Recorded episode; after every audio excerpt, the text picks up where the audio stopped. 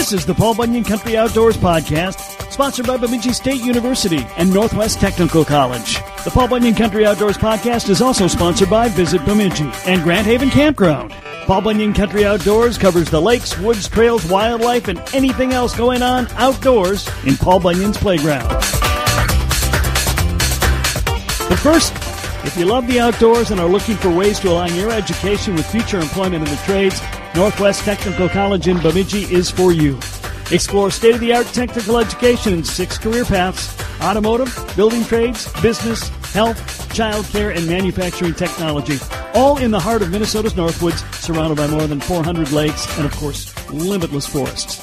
The shortest path to your dream job and a good bite is at NTC, Bemidji's Technical College. Learn more today. Visit ntcmn.edu. In the mood for some panfish talk? Well, if you're not, please do get in the mood because that's what we're going to talk about next. From Slab Seeker Guide Service in Otter Tail Country, Garrett Svir joins the show. I got my fishing pole keys, tackle box in my hand. Gonna cast a few lines with my toes in the sand. Pulling in a big catch makes me feel like a man. But the wife, she just don't understand. I love walleye, perch, trout, and bass. And if you don't like fishing, you can kiss my Mercury right in the bag. Cause the fishes all tremble at the thought of me. Cause I'm fishing Paul Bunyan country.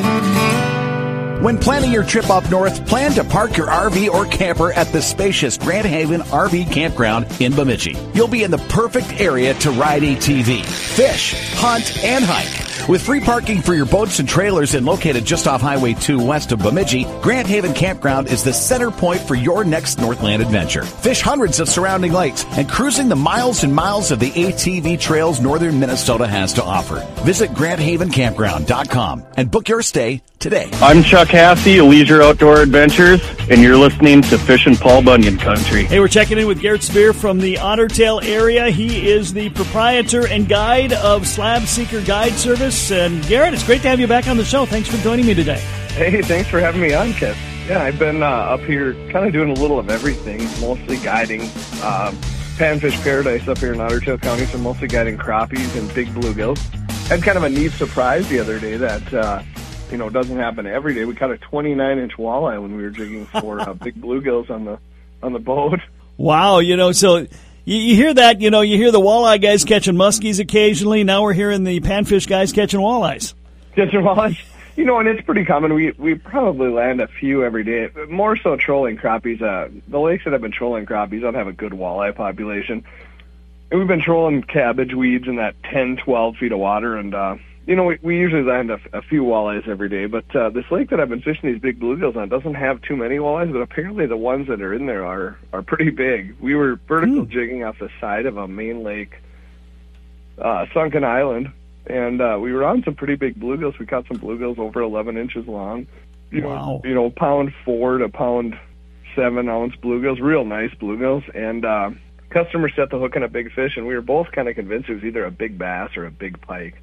He had gotten some weeds. Um, you know, this fish ran down into the vegetation, and he had some some weeds on his line, and so I'm kind of pulling these weeds off his line, and not too worried if we lose the fish, thinking that this is probably a pike or a bass. Um, well, we finally get a look at the fish, and we see a you know, I, I see the white tip on its tail, and I'm like, oh my goodness, no, we got to land this. Be careful. I'm like, that's a big, big walleye. And uh, we ended up landing the fish, get it in the boat, and got some nice photos of it. It's on the Facebook page at Slab Seeker Fishing if anybody wants to take a look. But, um, you know, honestly, probably over nine pounds, great big head, Wow. pretty, pretty exciting fish. No kidding. That's you know, there's there's walleye anglers who go their whole lives waiting for a nine to ten pounder. Yeah, 29 is pretty good. It was a personal best for the uh, for the customer, and uh, only an inch shy at my personal best.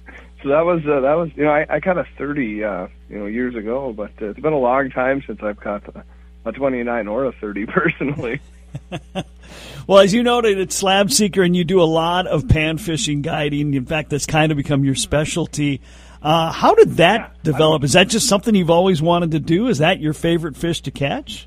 That's my favorite fish to catch. You know, in my family, we really like to eat panfish. We like to uh, catch panfish. We've always just been really pan, you know, panfish uh, enthusiasts. And so when I started my business, I really wanted to focus on that.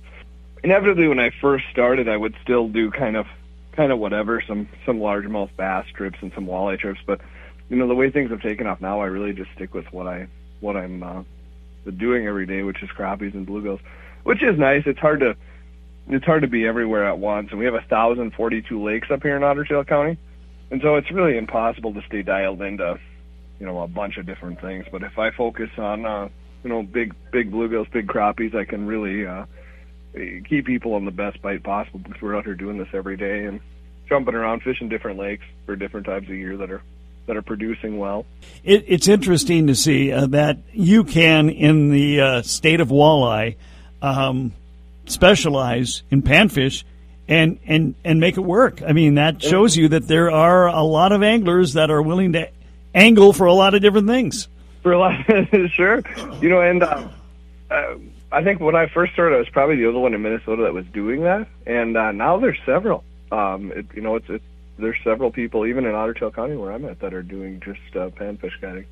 Well, I think what's what's unique about what you're doing and what would make it fun for, for an angler or me is, you know, there are so many more lakes, excuse me, that have panfish in them than have say walleye or muskies in them, and some of those are just hidden away out of the way. So you could maybe with a guide uh, discover some some cool lakes you didn't even know were there because the guy's not going to do it in his radio interview. I know that.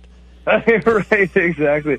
you know, and uh, where we're at, the lakes are far more uh, kind of fertile bass panfish style lakes than your typical walleye, uh, more sterile, deep rocky lakes like you see more on the eastern part of the state. When you get out west here, they, they definitely have um, more of that bass panfish feel than they do the deep, clear, rocky lakes. Uh, more out east where like where you're at. Mm-hmm. Um, and, and so that that's really played into our strength. And, and even the chamber now, the Otter Tail Lakes Country Association really even advertise you, you know advertises come up to Panfish Paradise and uh, check out some world class pan fishing. And I think In Fisherman magazine a few years ago rated us in the top. I think we're in the top six in the nation for trophy bluegills. They called our, our fish northern giants and said, you know, it's very very rare you can go anywhere and catch bluegills over a pound with any regularity. And this is an area of the state where you actually can. Our fish are really old here, and so you know you get bluegills down south in Florida that grow far faster than ours.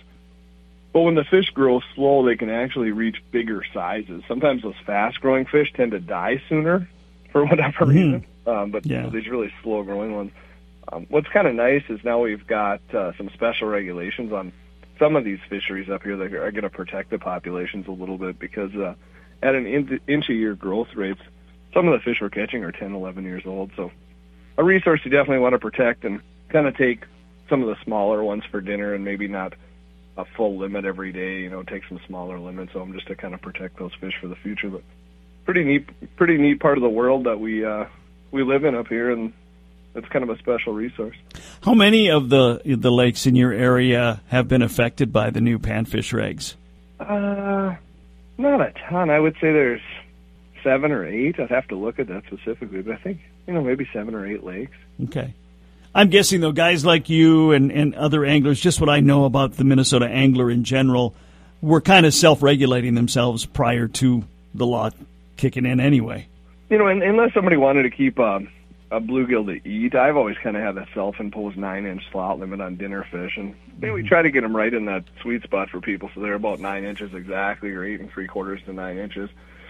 I was they're not keeping real small fish for dinner, but they're also not keeping 11-year-old fish for dinner that are real special to the gene pool. I guess with bluegills, a lot of it's genetic, and so if you take out a lot of the good genetics, you can do irreversible damage to the lake. Something that they can't they can't really fix down the road. Right. No, that's uh, that has uh, been proven over and over again, and, and I was kind of curious about that. If, if what if you had kind of a, a self-imposed limit for your guests, and yeah, nine inch. Yeah, that's, if somebody that's... wants to keep a fish for the wall, that's a different scenario. You know, something you're gonna. But you know, just for for dinner fish, it's yeah. You can you can find much more sustainable fish to flay you know, mm-hmm. than something that's 11 inches. You know. Right.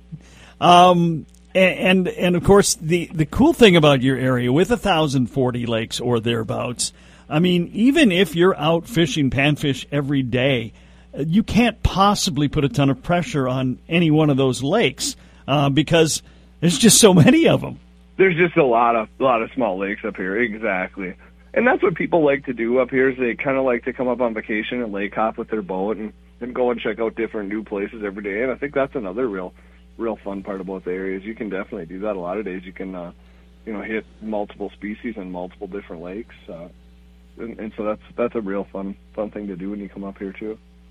Well, what seems to be working right now, and, and just in general this time of year, even though it's been a little bit cooler than a typical summer, uh, what should we be doing if we want to catch some bluegills or crappies? You know, it seems like just now we're kind of finally in that summer pattern where the fish are set up where you'd expect them to be in summer, and it happened a little later than normal, but uh, we're catching uh, bluegills uh, kind of on your traditional walleye structure on the edge of sunken islands. You know, like uh, islands that have a mix of some hard bottom and some vegetation on them, kind of in those transition areas where they transition from harder to softer bottom, but on the edge of those sunken sunken islands. Um, that's been a, a real key spot for me just the past few days. You know, also other main lake stuff like you typically look for walleyes and those those big bluegills are kind of to the the point in the season where they're going to act more like walleyes. They're going to be they're going to be on main lake structure. Um, not that you can't still catch some some bluegills on the shorelines, but those usually aren't the ones you're looking for. Those are usually going to be those smaller ones that are kind of in the nursery still. Mm-hmm. Um, so look to main lake points, um, sunken islands, any sort of reefs, humps, areas like that for for big bluegills. And we're vertical jigging. We're using a a small Northland tackle jig with either plastics. I've been uh, having some good success with uh, plastics like the King Leech from Lucky John USA has been real good for us, um, or small leeches or uh, or whole red worms have been good. As far as crappies, we've been finding those kind of in that 10 to 14 foot range on cabbage. So when you find those those nice broad cabbage leaves, that seems to be what's really holding the crappies. And uh, we've been trolling because the schools are a little more spread out than they were earlier in the season. So this time of year, still find some awesome crappie fishing, but they're just not as concentrated as they once were.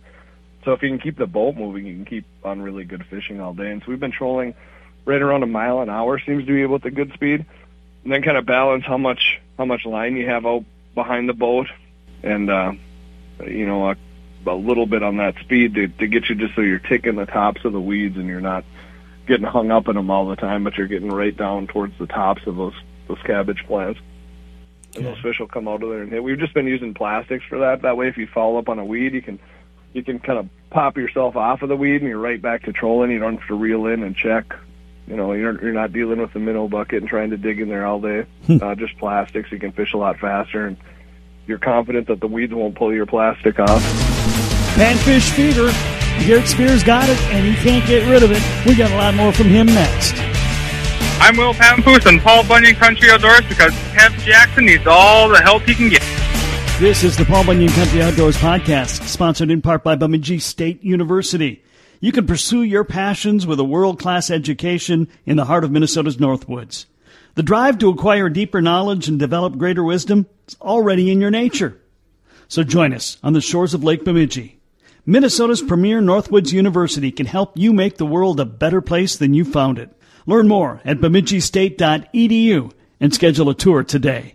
BemidjiState.edu. The third annual Lueken's Village Foods United Way Fishing Tournament is coming July 23rd and 24th. You can fish any lake in Beltrami, Hubbard, or Clearwater County. Sam won the Kraus Anderson Legacy Award last year and earned a lifetime fishing license. Sam, what lake were you and Dick on? No comment. Of course not. Anyway, it's $200 per two person team, and you can choose the Walleye Division or Bass Division. Sam, you went with the Bass Division. What did you use to catch them? Definitely no comment. Okay. Anyway, first prize is a guaranteed $3,000 per division, and you can also earn $500 for the Northwoods Bait Big Walleye or the Keegan Cork Big Bass. Details available at uwfishingbemidji.com or register and pay on the Fish Donkey app. No rules meeting or wrap-up ceremony. You just register and fish where you are. Hey, Sam, where are you? No comment. Oh, come on! Sam, is there anything you'd like to say besides no comment? The Lueken's Village Foods United Way Fishing Tournament is also sponsored by First National Bank Bemidji, Hills Plumbing and Heating, and Paul Bunyan Country Outdoors. Would you like to be interviewed for the show? No comment. Fine. I'm Bruce Jean, and this is Fishing Paul Bunyan Country.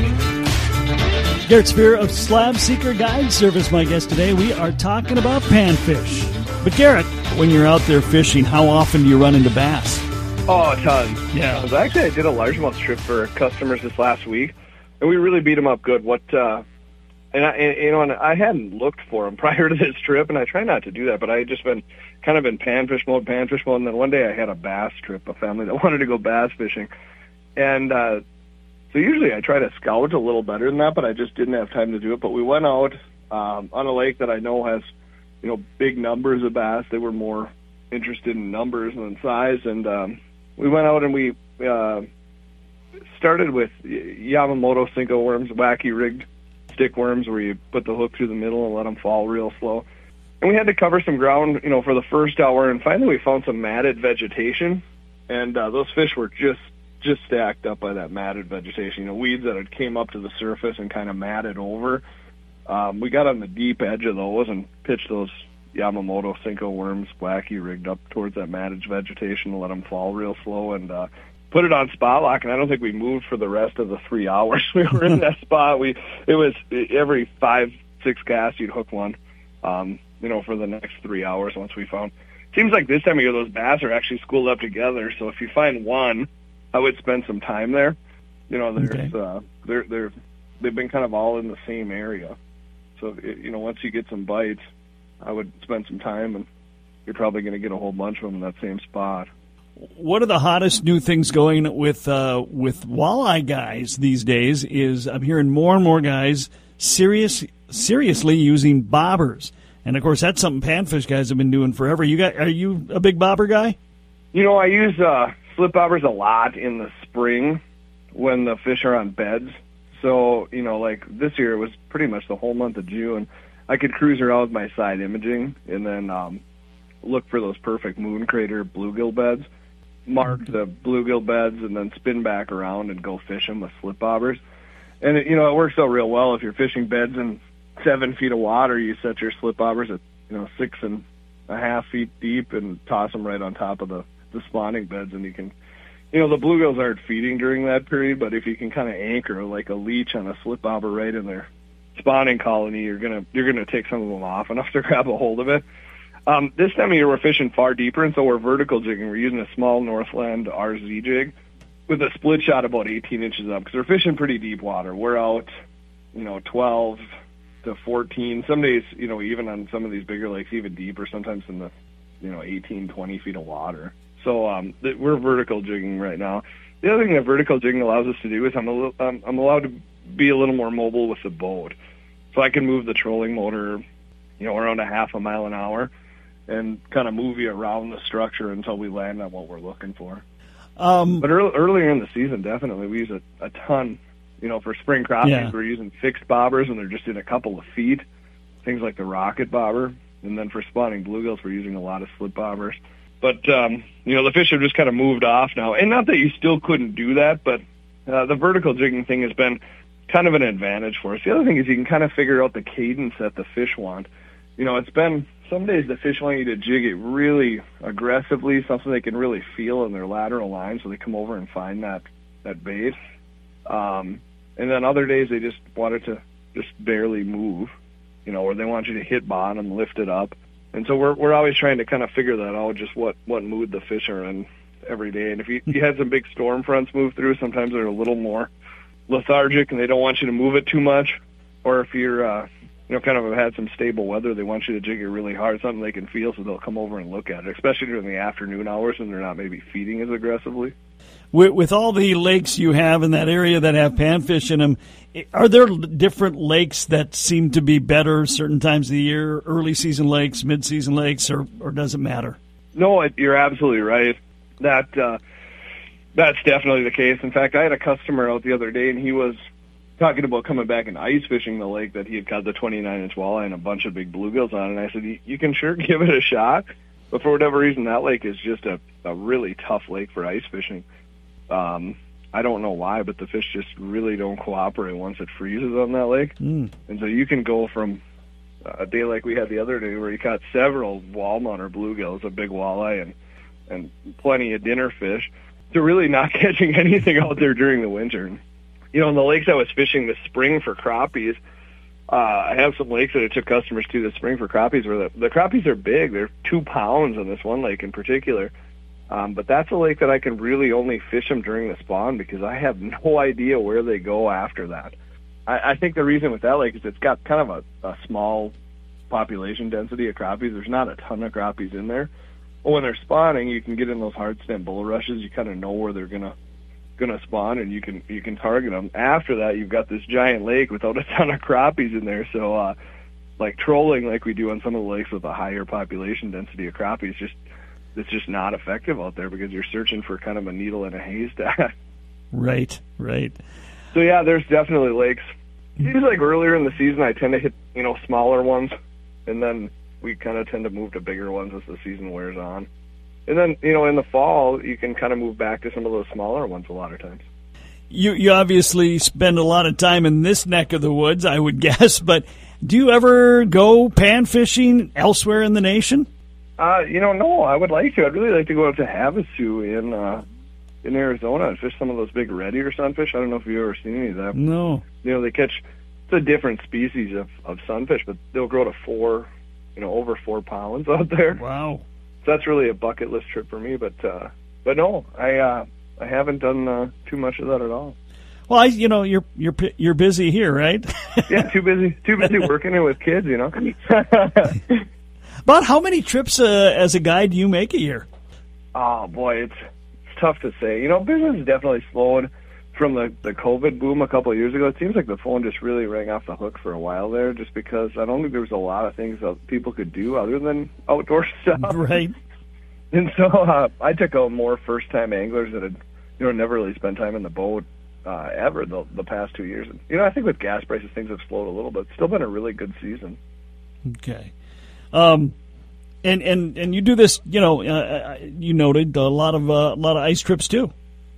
Yeah, yeah, I do. Uh, I do ice fishing as well up here in in Lakes Country, and uh, you know, we we did some unique things this last winter too. There's a a couple of stock trout lakes that are stocked by the DNR um, with rainbows and browns, and I did a lot of trips sight fishing for uh, rainbow and brown trout the past uh, winter, which was kind of fun. Customers uh, were really into it, so we kept kind of doing more and more, and so I I got outside of my panfish bubble and did that quite a bit this last year too.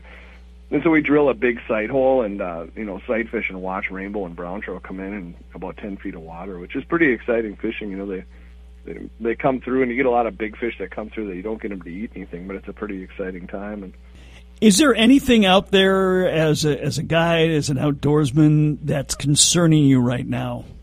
Boy, you know, I guess for the longest time, I'm a member of the DNR Panfish Work Group. So for the longest time, it was uh, people harvest, harvesting, you know, too many large bluegills was always a big concern for mm-hmm. me. You know, just being somebody who's passionate about chasing the biggest, baddest bluegills, uh, you know, on the on the lakes up here, I I just feared a time with technology and Panoptix and stuff that those fish would no longer exist if we didn't do something to protect them. You know, because panfish aren't aren't stocked; they're all natural, self-sustaining populations. But uh, as a member of the DNR uh, panfish worker, we sure put a lot of effort into trying to get some special regs and protect some of these lakes. Now, obviously, not every lake. There's what is there, eleven thousand one hundred and forty-two or something? Yeah. In Minnesota. Um, you know, and ninety percent of them you can still go out and keep twenty bluegills, but you know now there's a hundred and somewhere. Uh, the the regulations are either five fish or ten fish. Ten fish being kind of the size maintainer so if a lake has big bluegills, you kind of want to maintain that good average size.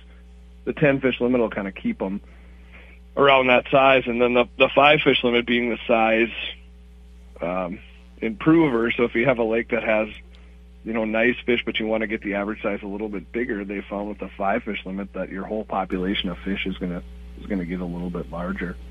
Uh, but that was that was really it for me, and we worked for a lot of years on that. It's finally good to see the fruits of our of our labor kind of coming to uh, one of these lakes in Otter Tail County that I've been on. Yeah. You know, you can notice. I had a guy call me that just a recreational angler I run into on this lake once in a while, and he said, "Boy, that those special regs work. I've noticed the fish."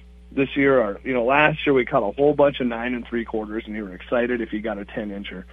This year, you're finding some fish that are over 10 inches and that 10 and a half, even 11 inch range in just two seasons of having the special regulation. Wow. It's kind of neat to see that working. Absolutely. yes. Good to see, yeah, the fruits of your labor, so to speak. Yeah, and, and you know, not that it's the right regulation for every lake, but um, managing the lake for what what the lake is, you know, Yeah. and not just doing a statewide regulation, but protecting what's kind of special for that particular lake. Garrett Svir of Slab Seeker Guide Service, my guest today. We'll wrap it up with Garrett next, and he will, of course, have to get through the Fast Five. I'm Rob Rosedale, proud to help educate Kevin Jackson on Paul Bunyan Country Outdoors.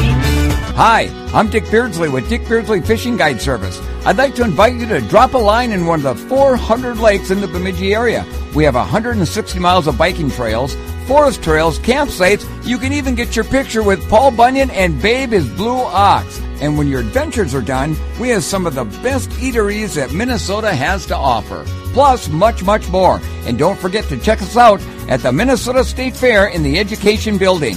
Bemidji, one step further. I'm Jason Durham, the smarter and better looking Jason, and this is Paul Bunyan Country Outdoors. I'm Kev Jackson. My guest today is Garrett Svir of Slab Seeker Guide Service out in Otter Tail Country. We've got very sophisticated and uh, very educated, and the DNR does great work on, you know, uh, understanding lakes and, and how things work. And, and then, so we've got a lot of special regs for a lot of different species on a lot of different lakes. Thank goodness we're in the uh, technology age, because can you imagine? You know, having to go through a book and look for all those special regs every time you wanted to go fishing. Right, it's pretty convenient now that you can, uh, you know, access all that stuff from your smartphone. And the other thing is they do a nice job of posting it at the access. So if you always Yeah. take a second and just look at the signs at the access, it's going to let you know what's going on there too. Uh, how's the AIS situation in your neck of the woods? I don't follow it real close. I, I think they're they're definitely hitting the uh, the enforcement uh, pretty hard, or the education piece hard. I shouldn't say enforcement, but you know, I'm I'm definitely seeing guys out on on the bigger lakes uh, checking, making sure you don't have any water in your live well or weeds on your trailer when you're coming and going.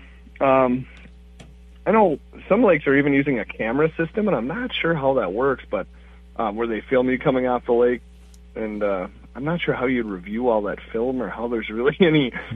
you know, it seems to work better in my head if there's a person that that kind of goes through it with people. Yeah. Uh, but I know they're I know they're doing a combination of both cameras at some of the accesses, and then also, um, you know, uh, AIS agents that are kind of checking in with you um, and and doing a little little cleanup piece. But I think uh, you know most of the guys that fish a lot kind of know the drill now, and they're making sure everything is cleaned, uh, dried, and, and drained. But it's it's good to have that piece out for new anglers that maybe aren't quite as familiar. I know when we, we talk about like zebra mussels, for example, you know, a lot of the discussion is how it's affecting walleyes, and really it's not affecting the number of them. It's just affecting where they are, when they are, when you can catch them, things like that. And I always, uh, you know, very seldom talk about other species. I have no idea how zebra mussels in clear water would affect, for example, panfish. Would it be as dramatic a change as, as it is for Well, yeah, walleyes? I can touch a little on that. So I know one like um, like uh, West Battle Lake. That lake has gotten really clear from where it used to be, and you know it, it just seems to keep getting clearer and clearer and clearer, which is kind of what zebra mussels do. Mm-hmm. Is they really clear up the water. And uh, you know, it's still a fantastic crappie lake, but one thing you notice with that is it's really hard to find good shallow afternoon crappie fishing on that particular body of water now, which used to be kind of the norm. So now what that does is it um, just kind of uh, affects you know where the fish will be. The the shallow water bite for them is just not what it what it used to be, and so you end up having to look for the fish suspended over deep water, whereas a lot of times those fish would be in several places. They would suspend over deep water in the summer, but they would also inhabit that mid-depth broadleaf cabbage, where it's it's kind of dried up on that mid-depth cabbage bite just because of how clear the water is. So I think you're right. I don't I don't think that it you don't see big crappie die-offs from zebra mussels, but I think it definitely affects which water they they decide to inhabit. Well, Garrett, um, we're going to wrap this up with something we call the Fast Five. I, I'm guessing you're not familiar with the Fast Five yet. I'm not. No. Well, we just rapid fire five questions your way. You have to answer them. All right, let's see how I do. I hope I pass the test. What happens if you fail? You know, I was never that good of a student. That's probably why I ended up being a fishing guide. well, these are these are all like personal preference things. So Oh, I mean, well, I should be able to. yeah, I mean, it could get controversial, but there, you know, there's no actual right answer here. So All right, perfect. here we go. Fast Five. Who's with me? Question number one, and I know the answer to this one, but I want you to be specific. What is your favorite fish to catch? Big bluegills, hands down. Okay, not even close. Not even close. All right, well then, what is your favorite fish to eat? Ah, crappie. Okay, so you love to catch the bluegills, you love to eat the crappies. exactly. My my household we're kind of connoisseurs when it comes to fillets, and if I bring anything but crappie, so my wife is kind of like, yeah, I don't even want to eat those. Oh, so you're panfish snobs. right? Yeah. yeah if, I, if I have a customer that uh, wants to leave a wallet in the live well and I bring it home, she's like, well, you can eat that by yourself. wow. All right, question number three. What was the first fish you ever caught, and how old were you? Uh, northern pike, and I would say about uh, four years old. You actually remember it? Uh, no, my sister's got pictures of it that she Okay. had given me. Polaroid pictures back then. There was no smartphones that she could text me. but I have the Polaroids from my sister's camera. Wow. All right, question number four. This could be controversial or not. Uh, dogs or cats? Boy, it's a tough one. Uh, we don't have either right now, but we've owned both. Dogs. Most outdoor guys like dogs. yeah, but we've owned both. You know, I, I was never a cat guy, but we, we recently owned one uh, when my son was first born and had it for uh, the past six years. And uh, boy, the cat was a pretty nice nice cat, too. Well, and and they're a lot easier to deal with. They kind of take care of themselves by and large. yeah, you can leave for a day, and uh, the cat the cat will be okay. Yeah. All right, question number five. What is your favorite pizza topping?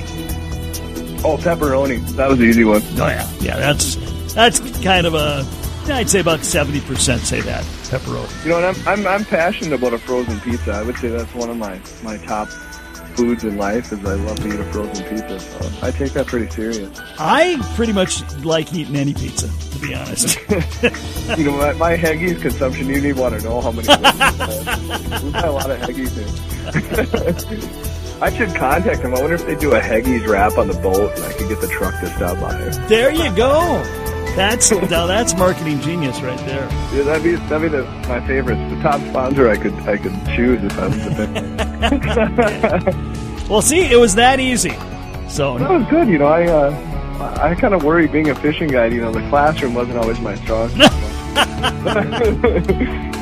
Well, we got you know I, I, I put together hundreds of these, so next time around it's five more, and you know we, we get we can get into some serious discussions on Ginger versus Marianne, ACDC versus Alabama. It could get ugly. I'm just warning you right now.